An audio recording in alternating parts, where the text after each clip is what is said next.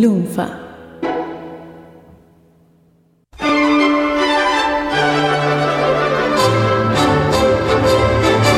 Quiero ver si te acordás de esto. Yo, quiero- yo me imagino que sí. A ver, a ver. Se nos cae la billetera acá. Hace mucho que leemos historietas, ¿no? Bastante. Mucho. Digamos, dejémoslo en bastante. Y hay algo que sucedía en las historietas de nuestra época, de nuestra época, ¿Te acordás? Que no solo ocurría en las historietas, eran en todas las revistas, Sí. pero particularmente en las historietas era especial porque había una sola forma en la que te podías comunicar con quienes hacían esa historieta. Para mandarles tus comentarios, tus impresiones, qué te gustaba, qué no te gustaba. Cuando no existía internet, Había que hacer algo manual, ¿no? sí, se Algo escribía a mano, ¿Qué es? ¿Qué? ¿Escribir a mano? se escribía a mano Nah. en papel, se colocaba en un sobre y se mandaba por correo con estampillas 45 centavos.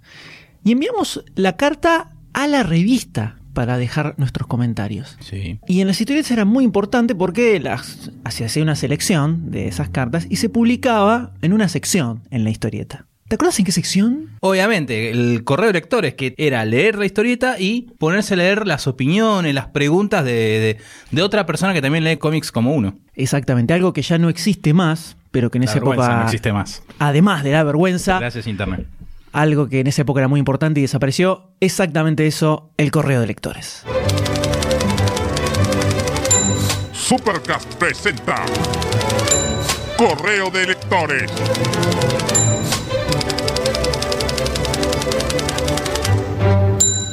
Donde M y Doctor D contestan los mensajes de amor, odio, comentarios, consultas y todo lo que sea emitido por los oyentes.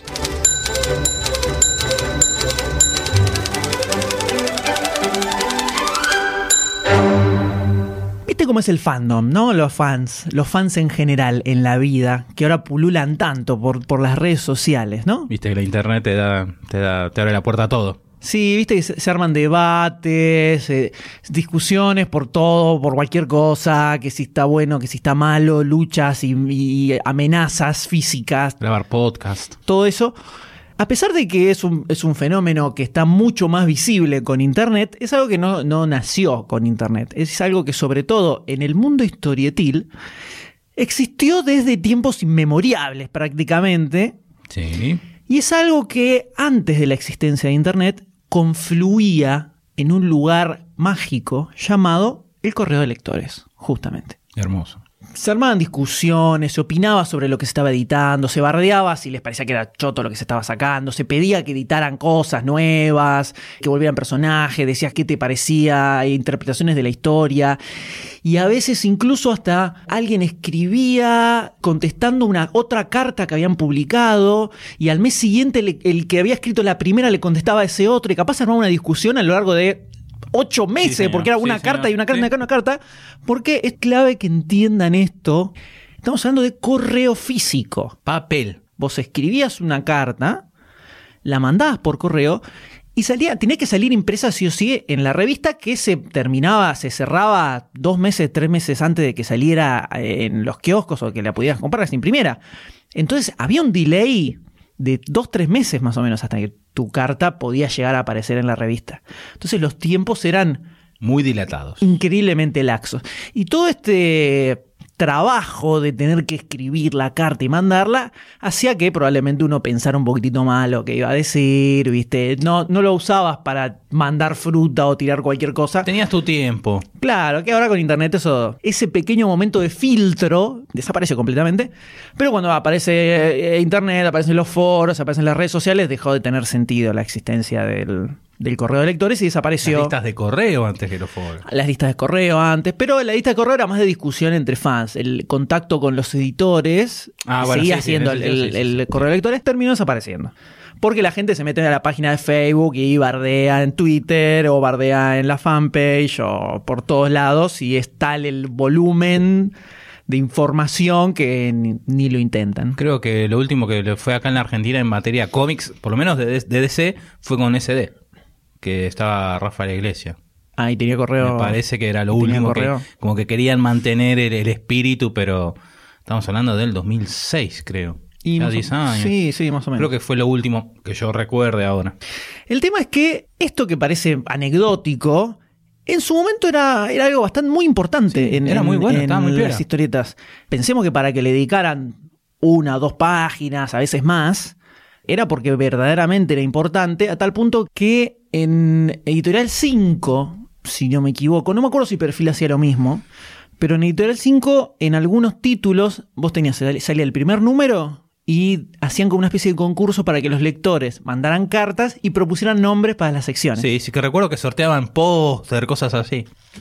Casualmente acá tengo la número uno de la Liga de la Justicia Internacional. En este caso la. Liga de la Justicia Secas no decía nada. De Kit Giffens, Jay de Mateis. Sí, señor, la número uno. Entonces vamos a el correo de lectores, al Por favor. incipiente correo de lectores. Que todavía no, dice- no había cartas, porque hasta el tercer número generalmente no aparecían cartas por esto de que eh, meses con anticipación se imprimía. Bueno, dice, ¿no? Primero tenemos una nota introductoria sobre, la, sobre el título nuevo. Y tenemos un postdata que dice, amigos lectores, os propongo un concurso para dar título a este nuevo correo de la Liga de la Justicia. Se sortearán pósters de C5 entre los mejores títulos seleccionados como finalistas. Ánimo, no olvidéis enviar vuestras cartas. Acento mágico.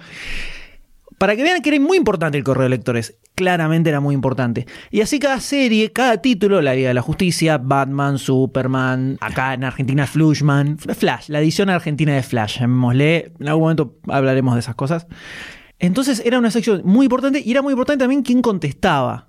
De acuerdo a la editorial, esto cambiaba mucho de editorial en editorial. En Forum, por ejemplo, yo las, pocas cosas que tengo de Forum, en todas aparece como Marvel Manía, en cualquiera que sea la colección, si de Daredevil, Spider-Man, se llama Marvel Manía, correo de lectores, y ahí contestaban las, las preguntas.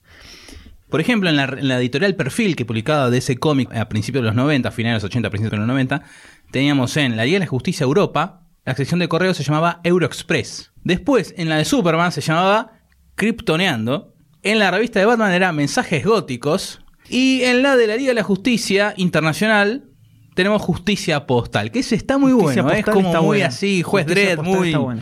Y en las revistas de perfil tenía un word twist en la, la sección de correo porque había dos individuos o dos personajes que se encargaban de contestar los correos, que uno era Rax Comics, que era como el, el más copado, el más buena onda, y después estaba Weirdio, El ¿no? profesor. el profesor Weirdio, que era como más, más mala onda, más forro, eh, como que se hinchaba las bolas todo. Sí, sí. Y, se, y se armaba pica porque había uno contestaba en, en un par de series y otro contestaba en, en otras. Y se armaba pica y el mismo público le hacía más el aguante a uno, le hacía el aguante a otro y se peleaban entre ellos. Pero Y resulta que era la misma persona. era Rafa de la Iglesia que contestaba todos los correos y se había inventado esos personajes. Muy bueno, muy, muy bueno, muy bueno. También en, lo- en las revistas de 5, de DC5, España obviamente, teníamos eh, La Patrulla Condenada, que la sección se llamaba Dune Mail. En el Escuadrón Suicida se llamaba Notas Suicidas. En Superman, Correo de Metrópolis. En el título de Batman, ¿cómo se llamaba? Batimail. Correo de Gotham. Ah, Ay, qué mira. El de, el de Animal Man se llamaba Animal Mail. Ese, ese, ese, no está mal, ese está bien, ese es ingeniosa. El de Question se llamaba La Respuesta. La respuesta de En- question. En Green Arrow, El Cazador Acecha. Esa no me cierra mucho. Un poco más libertad, un poco Y más libre. En la de Linterna Verde se llamaba Sector 2814. Eh, Ah, Este también, ese es está medio en el aire también, Sí. un poco medio en el aire. Pero el Notas Suicidas, Dune Mail y la respuesta están como ahí arriba de. No, y Animal, Y Animal Mail. Animal Mail. Animal Mail está muy bueno también. Esos fueron los que rescatamos de, de lo que teníamos a mano. Shadow no tenía, Crisis no tenía. Sí, título. Crisis Mail. Crisis Crisis Mail. Mail. Ah. Sí, Crisis Mail directamente. Y a veces se ponían creativos, por ejemplo, en Forum, que recién les dije que en todos aparecía como Marvel Manía. Forum cuando publicó Gru, que lo publicó como Gronan, Gru, un personaje de Sergio Aragonés, parodia de Conan, que termina creando todo su propio universo. En los correos lo que hacían era, todos los correos se contestaban en joda, y la gente, cuando entendió el chiste, mandaba cartas en joda. Y en cada número era un personaje distinto que inventaban para que contestara los correos. Entonces, por ejemplo, tengo, yo tengo acá algunos, algunos números. En un número era uno que pasaba por aquí. Después hay otra que era eh, por un fan. Después, a ver, tengo otra por acá. Que hay una que dice, por el ayudante del adjunto al borrador del lápiz de las páginas impares de Sergio Aragonés. Ahí está. Ese era el que contestaba el correo en ese número. Por el cartero de Forum, directamente. Como que habían tantas cartas que lo agarraron al cartero a contestar.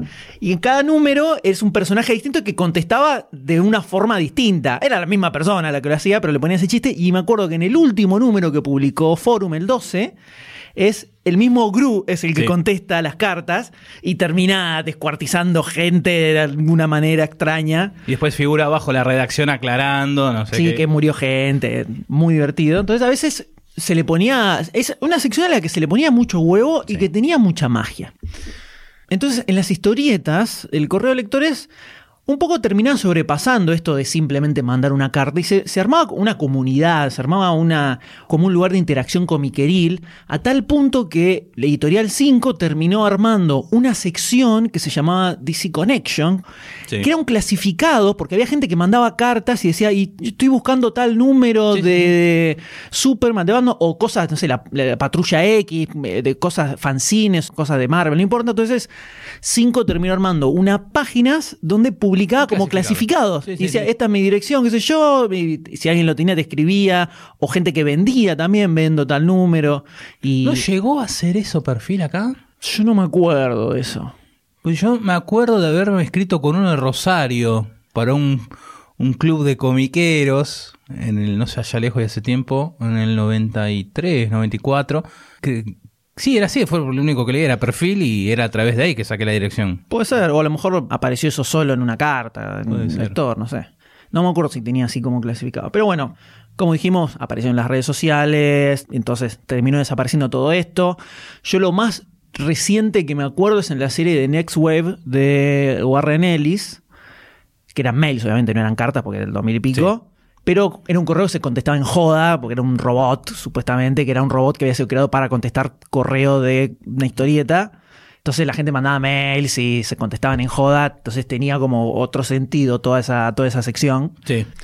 Entonces, lo que nos propusimos nosotros es lo siguiente: como los podcasts de Supercast tienen muchos comentarios, gente que comparte sus experiencias, eh, sus vivencias en el mundo historietil, dijimos. ¿Por qué no armamos nosotros nuestro propio correo de lectores? Retomamos esta magia del contacto directo y la sección específica, como en todas las historietas que salían, había una sección específica dedicada a eso, porque nosotros no tenemos dentro de Supercast un podcast que sea dedicado específicamente a los mensajes que nos llegan de todos los oyentes. Entonces, a partir de ahora, vamos a sacar un episodio especial del correo de lectores de Supercast donde vamos a contestar a sus mensajes, los comentarios de los episodios de Facebook, en Twitter y, por supuesto, no sería un correo de lectores real o de oyentes en este momento, si no hubiera una dirección de contacto directo. Porque un mensaje de Facebook eh, no es lo mismo, no es lo mismo. Así que, si quieren nos pueden escribir a supercast.lunfa.fm. Código postal 1197. Exactamente, casilla de correo. Nos pueden escribir lo que quieran, no tiene que ser un comentario específico de un podcast, lo que ustedes tengan ganas. Y en el episodio de correo de lectores lo vamos a leer y lo vamos a comentar, por supuesto, entre nosotros. Sí, Después obvio, una obvio. pregunta, una duda, un, Insultos. Lo que quieran, Todo. lo que quieran, lo que quieran. Pueden mandarlo por Twitter, un hashtag Supercast, para que lo podamos identificar en el medio del, del quilombo. Sí. O si no, pueden entrar a la fanpage de Lunfa y buscar el post de alguno de los episodios de Supercast y dejar un comentario si quieren comentar algo sobre, sobre ese episodio. Pero antes de comenzar con este primer episodio del Correo de Lectores, hay que cumplir con un sacrosanto ritual Una ceremonia. de todos los correos de lectores del universo, o por lo menos de los más importantes, que es justamente el nombre. Hay que bautizarla al monstruo. El nombre. Porque nosotros le estamos diciendo correo de lectores ahora, tomando lo de las revistas, pero la realidad es que no es correo y tampoco son lectores, son oyentes. Entonces, en realidad ese nombre no va. Por ahora le vamos a decir correo de lectores. Pero, ¿de dónde va a surgir el nombre que va a tener esto? Yo le voy a pedir al Doctor D, que de la misma forma, con ese acento español tan sexy, que contó lo de la Liga de la Justicia Internacional de 5, que diga de dónde va a salir el nombre de esta sección, por favor. Bueno, así que el objetivo es que ustedes mismos nos envíen ideas de nombre para la sección de correo de lectores del Supercast. Borracho está ese. Medio beodo. Igual que se hizo siempre en todos los correos de lectores en épocas ancestrales. Una tradición que debe ser mantenida y nosotros lo vamos a volver a traer. Así que pueden enviar sus ideas de nombres para este correo a supercast.lunfa.fm. No se van a ganar nada, pero van a poder decirle a sus amigos o a una minita, eh, mira tío, este nombre, este nombre lo hice yo. Y se mandan unos salamitos también, hostias.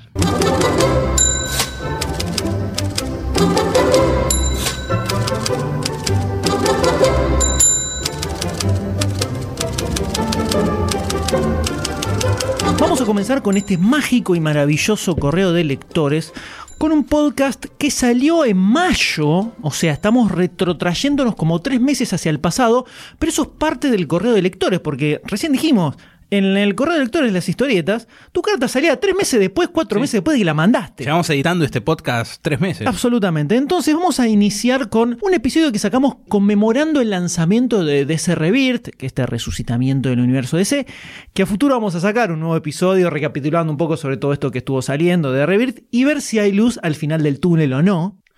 Pero bueno, ahora vamos a retomar los mensajes que quedaron referidos a ese podcast donde además de comentar sobre este número de DC Rebirth que había salido en su momento, un poco comentamos toda el periplo que fue realizando DC en su descenso hacia los infiernos, ¿no? Por supuesto. Doctor D, de los comentarios seleccionados, ¿cuál es el primero que tiene usted?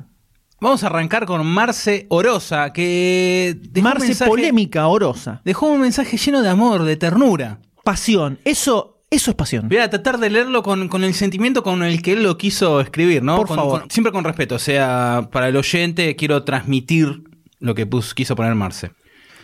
Tirio, la c de tu madre. Te Quiero ver una zanja desnudo y apuñalado. Quiero que seas noticia matutina en C5N. Que tengan que ir a identificar tu cuerpo a Piñeiro. Quiero que usen mi guita de reimpuestos para recuperar tu cadáver del riachuelo. Espero haber podido transmitir lo que quiso decir el amigo Rosa. Se transformó el Doctor D en este momento, ¿eh? Es Impresionante. Un mensaje con mucho sentimiento, sinceramente. Absolutamente. Sentimiento es no sincero, es un mensaje sincero, que es lo, es lo importante. Es lo importante.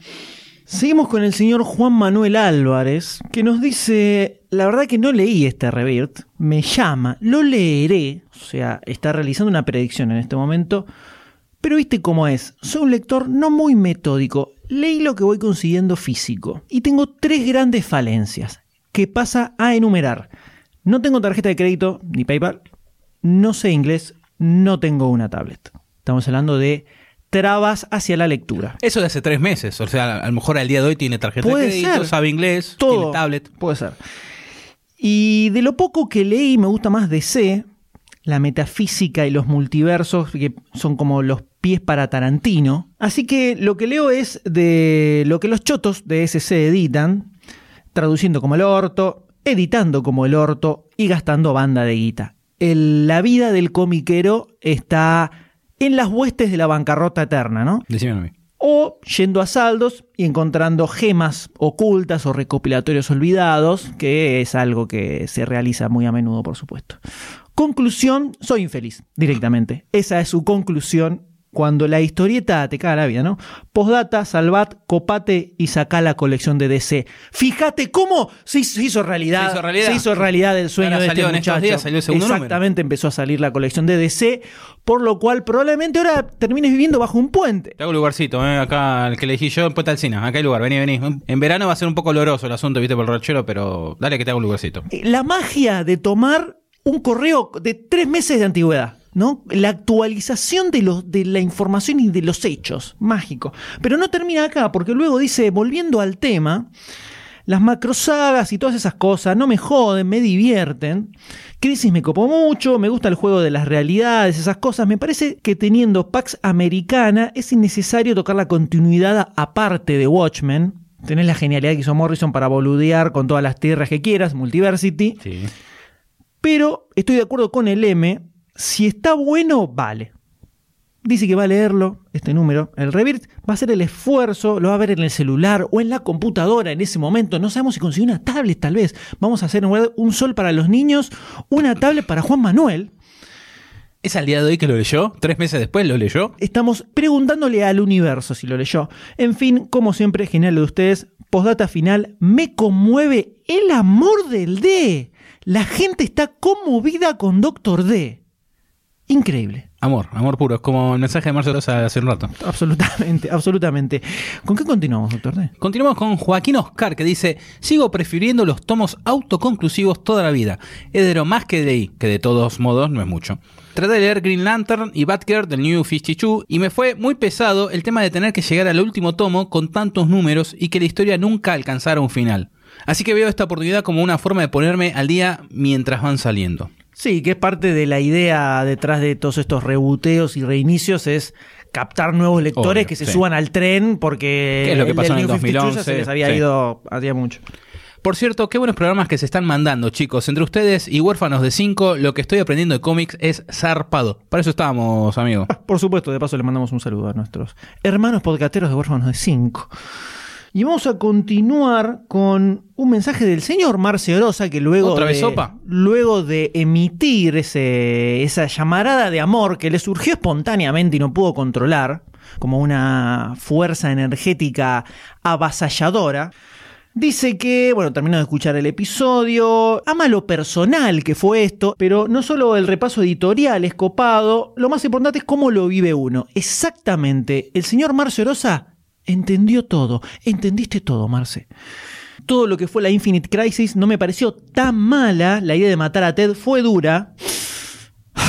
Sí. Eh, voy a hacer como que no escuché eso porque me rompe, me rompe el alma. Pero la banqué, dice, la banqué. Sobre todo si estabas iniciando una crisis. Como cuando fue matar a Barry. Lo más duro creo que fue que el ejecutor sea Lord qué sé yo, New 52 como universo es basura, con mayúsculas, ilegible. ¿Todo? ¿Todo? Inentendible. Siguen usando cosas del universo pasado, como que ya pasaron pero que no las cuentan, como fue Black Knight. Lo de los artistas es tremendo. No puede ser que medio DC sea solo Jeff Jones, Ethan Von Jim Lee, Snyder y Morrison en piloto automático. A mí hay cosas que me encantaron en New 52. El Redcon de Shazam, Wonder Woman de Azarelo, la Command de Jones y todas las series de Green Lantern. Pero bueno, no es lo mejor pero sigue siendo una lectura copada. Lástima que en medio de un nuevo universo necesitan cambiar el paradigma para después terminar reboteando. Otra cosa que es una verga, pip, pero esto para Argentina, es que a nivel de publicaciones DC es imposible de comprar. Todo lo que es SC es cáncer de malo. Eh, está agresivo, ¿eh? Yo soy de esos que arrancaron a leer DC con perfil, la Liga de Europa, Flushman y De Noche de la Bestia. Me la rechupa cualquier otra cosa. Esa es la mejor, ni Morrison ni Moore, y menos el imbécil de Miller. De paso, arroja amor hacia todos, A todos. Hacia todos. No se guarda nada. Un corazón enorme. Menos mal que nos quiere. Y hoy por hoy abandoné totalmente la compra de DC. Algo que le sucedió a muchos con el New 52, ¿no? A esperar, a esperar cómo sigue Revirt. Pero ya es una garcha desde el vamos. Drop the ah, mic. Hace un drop the mic, drop the mic y listo. Y se retira del salón. Tremendas las emociones que salen a flor de piel con toda esta movida de DC. Impresionante, impresionante. A futuro, a un futuro muy futurístico. Esperamos las respuestas de todo esto. Y, así, y, eso, es un inception de correo de lectores eterno, no termina nunca. De esta forma cerramos lo que son los mensajes que llegaron a raíz de este episodio de Revit. Y ahora vamos a pasar a los mensajes que llegaron a raíz del episodio, del primer episodio del Gen Comiquero, el, nuestro Secret Origin Comiquero, donde contamos nuestro origen como lector de historietas, cómo nos iniciamos en este camino sin retorno que por supuesto tenía como meta que además los oyentes, todos quienes estaban escuchando ese podcast, se acercaran y comentaran, contaran su historia de cómo se iniciaron en este universo tan maravilloso. Y así se convirtió en un montón de, historias y anécdotas increíbles, de las cuales vamos a rescatar algunas en este mismo instante. Por ejemplo, te tiro una, doctor D, que te iba a gustar. El señor Nicolás Prato, que dice, gracias a mi tío y a mi papá me encanta este mundo. Mi papá me compraba Patorusu, Isidoro, Mafalda, Asterix y Obelix. Pero mi tío es comiquero coleccionista, claramente los tíos son importantes. A mí me pasó algo entonces.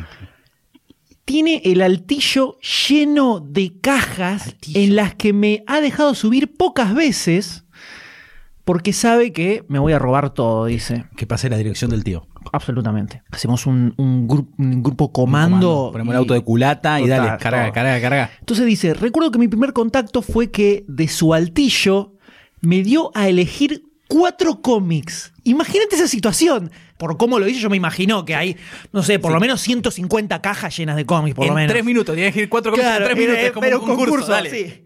Tienes que elegir cuatro. ¿eh? Y Corre. Puedes estar 3.000 horas. Pues, sí o sí tenés que revisar todo Obvio. para poder hacer esa elección, ¿no? Claramente. Es sentido común. Entonces dice que él, totalmente a ciegas, agarró los que más le llamaron la atención, que era Batman vs. la momia, Batman Noche de Resurrección, con prólogo de Stephen King, la saga Invasión y un especial de Hulk vs. Superman y Superman vs. Spider-Man. Clásicos, ¿no? Sí, sí, Clásicos sí, esos. sí, una tapa hermosa. No aclara las ediciones, no dice si era edición nacional o no. Me suena que era perfil por Noche de Resurrección. Y, e invasión, aunque Y también está la edición de invasión. 5. También está la edición de 5. Y no sé si, la, si el librito tiene el lomo rojo, que es el de Superman, Spider-Man y Hulk. Batman, si tiene el lomo rojo, es la de Vid. La de Vid. Yo creo que debe ser la de Vid porque si es la, era, la única que vino doble. si era la de 5 era, la- era el, la el. Giant Size. Y honestamente, Nicolás, dudo que tu tío te dejara que te llevaras eso si es esa la, la edición que tenía. A lo mejor después lo, lo puede aclarar. también. ¿Por qué cuatro títulos nada más? ¿no? ¿Por qué cuatro ¿Por revistas? qué cuatro? Claro. ¿Por qué ¿Qué, cuatro? qué idea sádica se le ocurrió para ponerlo en esa situación? Para- capaz era una prueba de fuego. No sé. puede ser. Y dice que él, obviamente, le voló la cabeza. Y Le voló la cabeza al tío y se al llevó tío, todo. Le voló la cabeza al tío, se llevó todo. Dice que él es más de, de generación 2000. Entonces a los 5 o 6 años empezó a leer por los dibujitos que pasaban en el Cartoon Network y en Fox Kids. Y los primeros destellos, así de las películas de superhéroes que aparecían en esa época, que era Spider-Man Sí, o la de los X-Men. Los X-Men. Y más allá de que el mundo comiquero sea tomado como cosa infantil, que creo que cada vez pasa menos eso, dice que el viejo y el tío le enseñaron que madurar no es abandonar cosas, sino ir incorporando gustos e ir abriendo nuevos conocimientos. Yo quiero hacer un aplauso para el tío y el padre del señor Nicolás Prato. Un aplauso. Un sentido Un de aplauso. homenaje. Y cierra diciendo, de Isidoro Cañones a Sandman, pero sin abandonar la esencia de hacer arqueología del gusto y avanzar. Increíble. Sandman, Impresionante. Isidoro, hay un Impresionante. cosa enorme. Y todo medio. lo que está en el medio, todo lo que está en el medio. Maravilloso. Doctor D, le toca a usted. Y seguimos con Marcos Cosio, que a los cuatro años dice: Mi vieja me leía Mafalda, es bastante responsable de que ahora sea geek. Muy bien la madre. Bien, bien. Me hacía ver las pelis de Batman de los 90. Le hacía a la madre ver las pelis de Batman de los 90. ¡Mamá, mirá, nene, mirá! ¡No quiero, mirá! Mirá, Tim Burton, oscuridad. Y ella me compró mis primeros cómics a los 7 años. Mi punto de quiebre comiquero no se dio porque todos los números que tenía eran random y no tenía forma de conseguir colecciones enteras. En cambio, a los 12 conseguí Warcraft 3 y mi jiquismo se desvió a los videojuegos. O sea, bueno, pasó al lado oscuro. el Pasó al lado oscuro, sí, terrible. Bien la madre que lo inició desde niño con este, con este hermoso mundo. También que después se desvió, conoció las drogas, el bajo mundo y bueno, ahora terrible, terrible. Paqueando con el Warcraft, ¿no? Tremendo. Agarra el joystick y lo corta. chic, chic, chic, Claro, y sí, lo se lo aspira. Nuestro gran amigo Lex Crow nos cuenta que empezó desde chico, ¿Fue chico el Scrub? fue el chico Lex Crow, eh, empezó con Patorucito y con las revistas de Novaro, de Batman y las de Flash.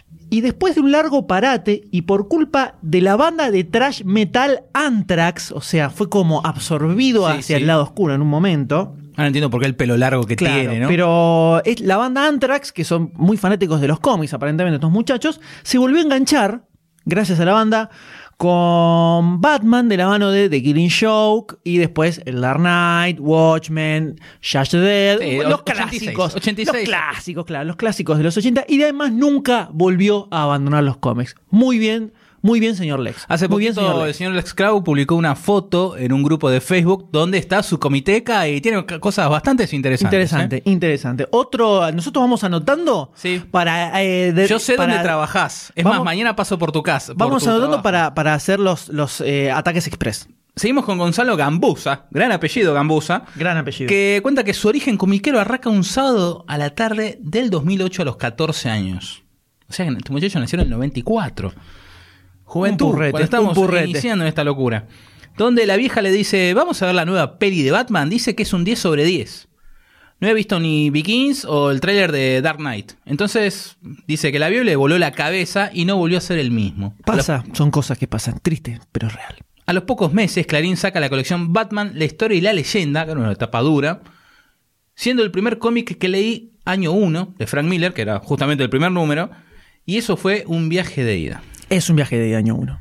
Acá dice que es el día de hoy que la vieja le sigue mirando la biblioteca de cómics y le dice pensar que yo te desaté esta enfermedad. Tremendo, tremendo. Qué feo que queda en una frase decir que la madre lo desvirgó en el mundo comiqueril, ¿no? No queda muy bien, pero Nah. es la realidad. Iba a decir una palabra, pero mejor íbamos a ir en cana. Felicitaciones para la señora madre Gambusa. Muy bien, doña Gambusa. Después seguimos con el señor Sebastián Atanes, que nos cuenta que no se acuerda cuál fue su primera historieta. Supone que debe haber sido algo en la revista Genios, porque los, los viejos se la compraban. Pero sí se acuerda que su primer cómic de Batman fue Scottish Connection, que venía dentro de un librito de la colección que sacaba Clarín. Sí, allá por el 2004. Exactamente. Que aparentemente era de la tía. Y ahí mismo también estaba de Killing Joke. O sea que Sí. era un combo bastante Sí, explosivo. había, bastante había explosivo. bastante. En ese mismo libro había bastantes títulos que eran, eran interesantes. Y pasamos al señor Eugenio Tomás Monchi, que dice... El ídolo, el ídolo del pueblo. Al principio cuando escuché que no estaban los cuatro, dije, "Mm", hablando sobre el podcast, ¿no? Obviamente. Qué lindo, qué lindo las dudas, ¿no? Qué lindo. Dice, "Mm, No se- lo leas, no lo leas ese Ok, comentario. pasamos a... Nah, Nada, nah, nada, nah. nada. Bueno, dice, como no estaban los cuatro, dice, "Mm, seguro la cagan. Y luego fui entrando despacito las memorias ajenas por entre Las las, voces propias. sensuales, las voces sensuales en lo tu- ganaron. En tu cabeza. Con una cinta de Moebius, sus recuerdos se mezclaban con los míos para hacer uno. Me encantó como el señor M, cual encantador serpiente, fue desenmarañando esa dialéctica indescifrable, doctor de Ana, sí, sabes lo que me está costando leer esto también, ¿no? Para descubrir la mariposa, Vamos, doctor D. para descubrir la mariposa interior de este. Un bello ser humano con cabeza de infante. Gracias, gracias, querido. Es muy loco cómo el mundo de los cómics siempre tiene una cuota familiar.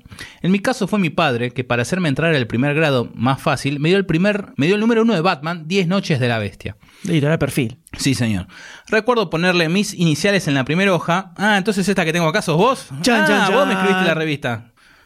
Fue un choque fuerte descubrir al que sería mi personaje favorito, estar cuatro números a la defensiva por este ruso del infierno. Es una historia que cuando la lees de chiquito te marca. A mí me, pasó lo mismo. Sí, me pasó lo la mismo. parte que Fue fuerte, la sí, muy fuerte, muy fuerte. La caja bestia fue uno de mis villanos favoritos por mucho tiempo. También recuerdo gritarle a la cara de mi viejo diciéndole, pero yo quería la Villiquen, tal niño malcriado. ¿Por qué? ¿Por qué con ese? Uy, estás con los acentos tirando una magia impresionante. Son las mil y una voces de Doctor D. Me van a llevar en cana. Te van a llevar en cana, me van a traer nada. Fue con un tono de ayuda. Sí, mientras iba leyendo pensaba en eso. Lo que me había traído es una de las joyas más hermosas que después supe aprovechar. Y con después me refiero a cinco minutos después del llanto. Era la Umi. La Umi que estaba dibujaba a Carlos Nine también, que falleció hace pocos días. Que le rompió la cabeza. En fin, gran, pero gran episodio del mundo DC. Abrazo y sigan así. Para eso les pago. Sí, patroncito, ya le sacamos más episodios. Yo tengo a continuación un mensaje de una persona muy especial, muy cercana a nuestros corazones, el señor Roberto Otrebor González, uno de los históricos, como podríamos decirle, que nos cuenta, yo además de leer Paturuzú, Patorucito, Isidoro, Isidorito, Villiquen, Anteojito, también leía Lupin, la famosa Sí, sí. Lupin.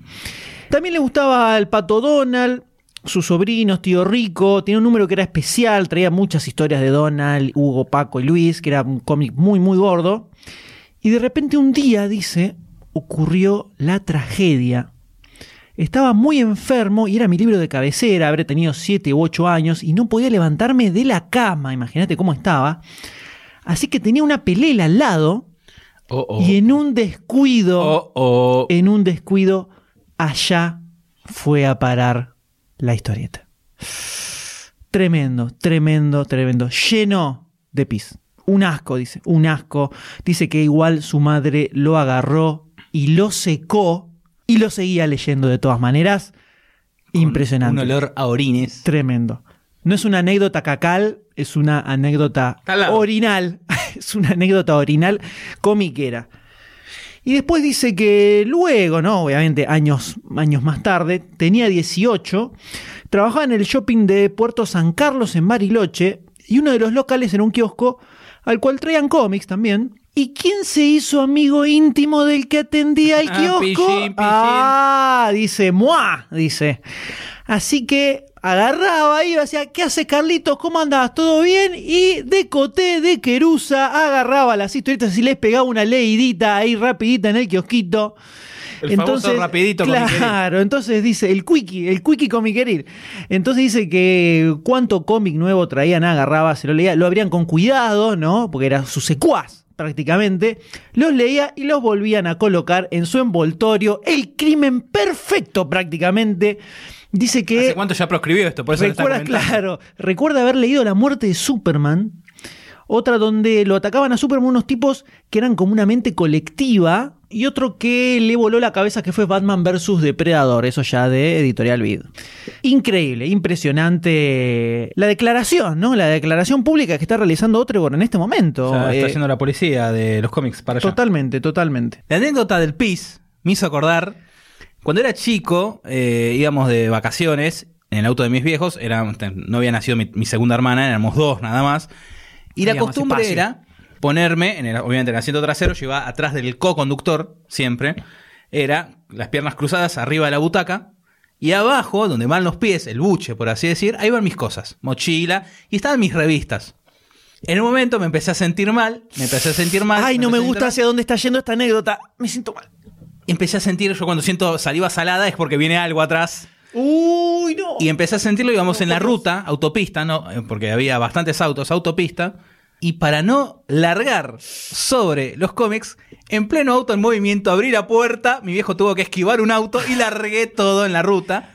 Obviamente, bocinazo, puteada de mi viejo, ¿qué haces? Me acuerdo la imagen de estar abriendo la puerta, yo sin cinturón de seguridad, porque en ese momento no era obligatorio. Abriendo la puerta, viendo un auto de cerca directamente y largando en ese momento para no ensuciar mis revistas. Y me dijeron, ¿por qué hiciste eso? Porque no quería ensuciar mis revistas. Y bueno, así sigo manteniendo esos cómics que estaban a mis pies y no están con desechos Creo que de todos, todos podemos celebrar la actitud de un verdadero lector de cómics que, ante todo, ante todo, la seguridad de las historietas. Es al día de hoy que todo. 25 años después, 20 años después, me lo siguen recordando mis padres. ¿No te acordás cuándo? ¿Te acordás cuando me vomitaste? Porque imagino que largaste todo y, Y se manchó un poco con el viento hacia atrás el Sí, auto sí. un poquito se va manchado. Volkswagen 1500. Mira vos, terrible. Y cerramos los comentarios del Secret Origin, del gen comiquero, con Blito Juglar, que dice, podría comenzar diciendo que mis tíos fueron acribillados a balazos en un callejón, o que me mordió una mulita radioactiva a la que me estaba embabinando, o que de tanto exceso autosatisfactorio se me secó la médula espinal y me implantaron un esqueleto de adamantium. Pero no, de pequeño era asmático. Y en estos tantos días de reposo forzado deslizaban en mis manos las revistas de Disney o alguna Condorito. Las que más me gustaban eran las de Sandokan, porque tenían algunas páginas de Batman. Sí, esas grandotas, tipo... Tabloide, formato Tabloide. tabloide. era, sí. Y recuerdo con gran cariño una Fantasías del cine y la TV número uno con una aventura del hombre araña y una de Hulk. Como bien afirmó el infable M. Pertenecía a la época de Ditko. De hecho, en ese primer número el maloso era enjambre y correspondía al número 143 aproximadamente, como me enterara hace poco releyendo toda esa época. En las vacaciones, en lo de mi abuela, leía las de Editorial Novaro, que eran bastante malas, pero eran las que había. Había una que tenía Superman compuesto, y después la de los super amigos con Marvin y Glick. A mis 10, un compañero me pasó varios números de Patrulla X de Forum, y ya nada fue lo mismo.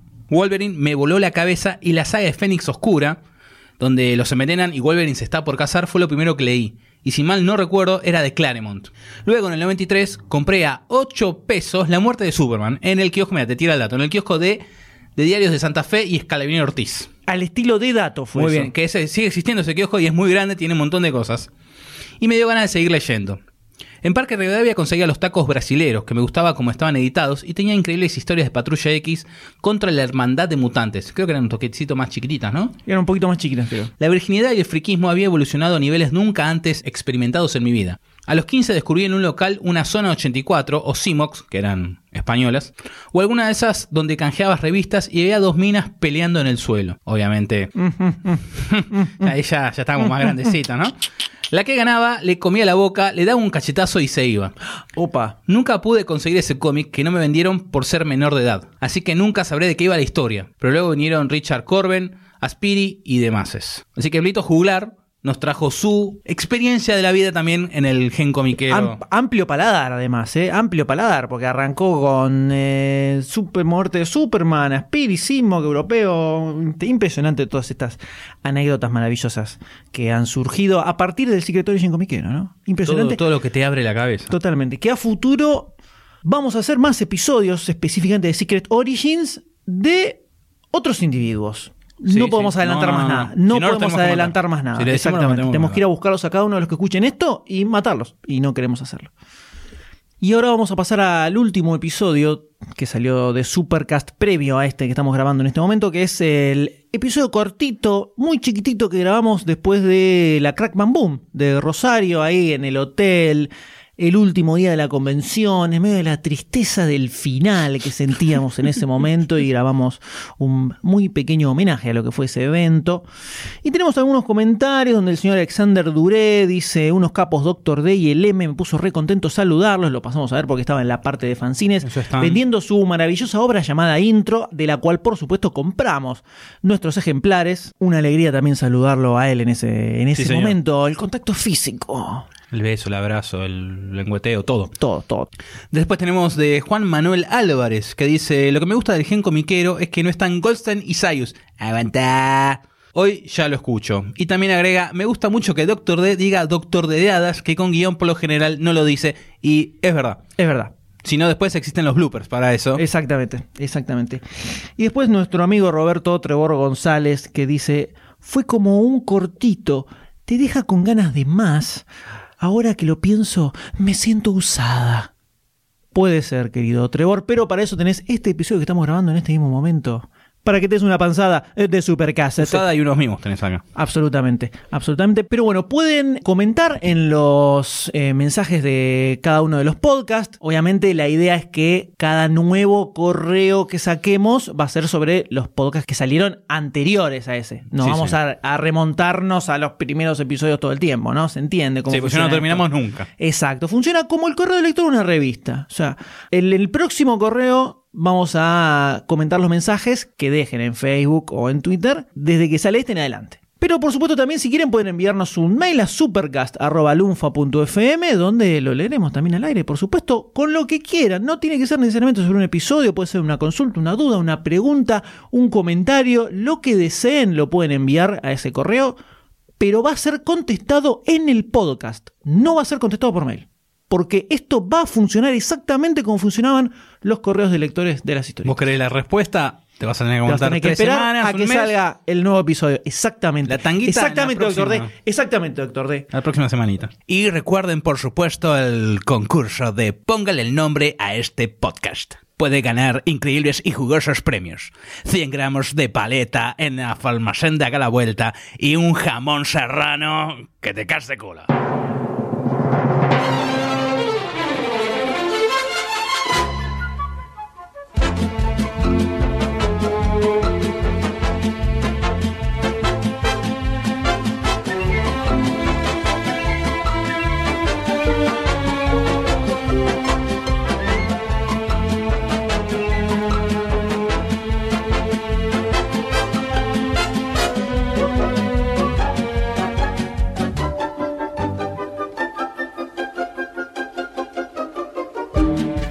Episodio te gustó, te emocionó, o por lo menos te ayudó a remar el día, date una vuelta por patreon.com barra lunfafm y convertite en patrocinador.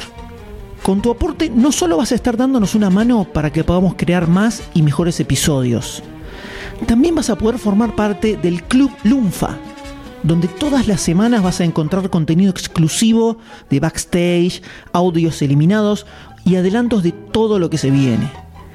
Y la próxima vez que escuches uno de nuestros podcasts, vas a saber que vos sos parte de que eso sea una realidad.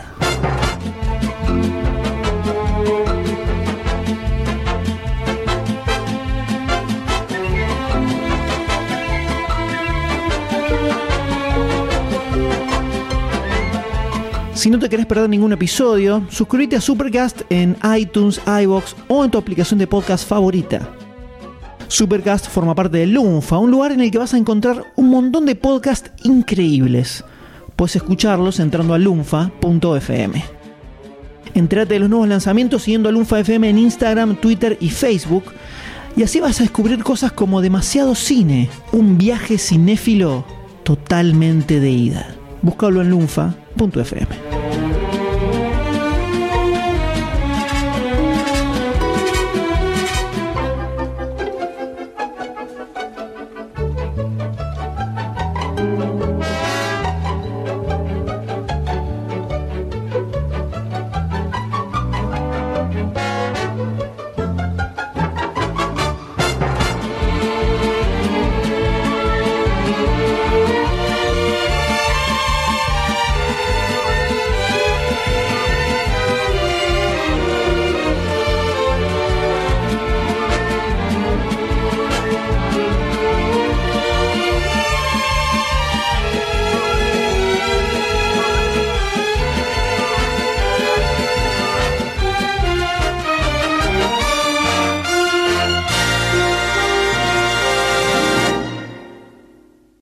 me acuerdo que me leía todas las novedades. Yo también, todo. Y esto, el diseño. Pero yo quiero esto, porque no?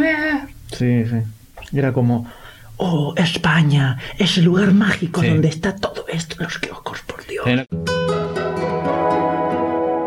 Lunfa.